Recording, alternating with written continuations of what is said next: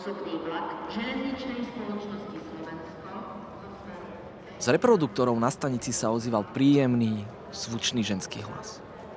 Oznamoval príchody a odchody vlakov a zvláštnym spôsobom ma upokojoval. Postával som pred svetelnou oznamovacou tabulou, ktorá len potvrdzovala hlásiteľkyné slova o meškaní spojenia. Videl som nervózne výrazy na tvárach ostatných.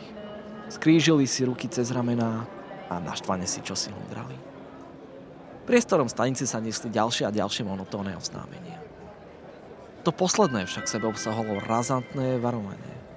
Venujte prosím pozornosť nasledujúcemu oznamu. Z nedalekej psychiatrickej liečebne utiekol nebezpečný pacient. Jedná sa o mladšieho muža, štíhlej, stredne vysokej postavy a tmavými vlasmi. Naposledy bol videný v tmavých nohaviciach a žltej mikine. V prípade, že dotyčného spozorujete, kontaktujte políciu. Nesnažte sa pacienta konfrontovať. Opakujem. Z nedalekej psychiatrickej liečebne utiekol nebezpečný pacient. Všetci sme náhle spozornili a stiesnene sa na seba dívali v snahe zachytiť náznak toho, čo by pripomínalo opísaný odev. Nikto uniknutého pacienta medzi sebou našťastie neidentifikoval. Naše zbytočné obavy hneď pohltil intenzívny staničný hluk. Obklopilo ma neprestajná hlasná vrava, búchanie topánok a cestovných kufrov po špinavej dlážbe. Rovnaká zmes cudzích hlasov a náhlenia ma kedysi desila k smrti. Hlavne odtedy, čo som sa raz na železničnej stanici stratil. Mal som 5 rokov, máma kupovala pri okienku lístky a nedávala pozor. Využil som okamžik jej nepozornosti a rozbehol sa za staničnými holubmi. Naháňal som ich v blízkom parku a po pár minútach som sa vrátil dovnútra. Mama však už pri pokladni nebola.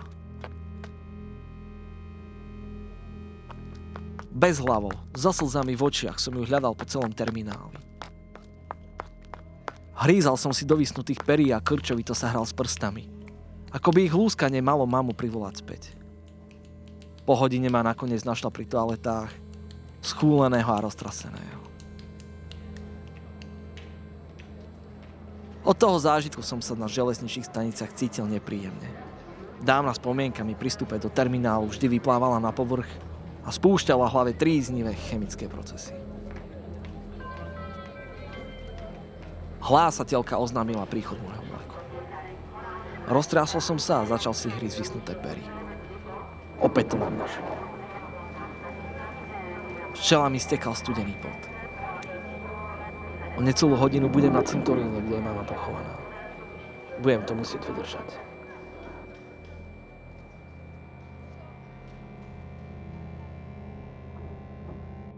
Nastúpil som do vozňa, našiel voľné miesto.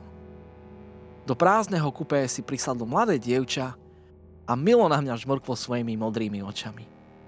Opetoval som jej nesmelý úsmev a keď sa vlak pohol, zobliekol som si tenký kabát.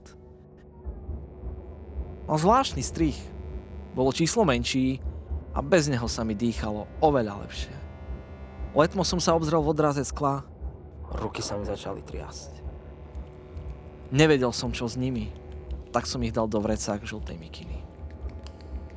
Nervózne som zalúskal prstami, vlak nabral rýchlosť a rozbehol sa na plné obrátky.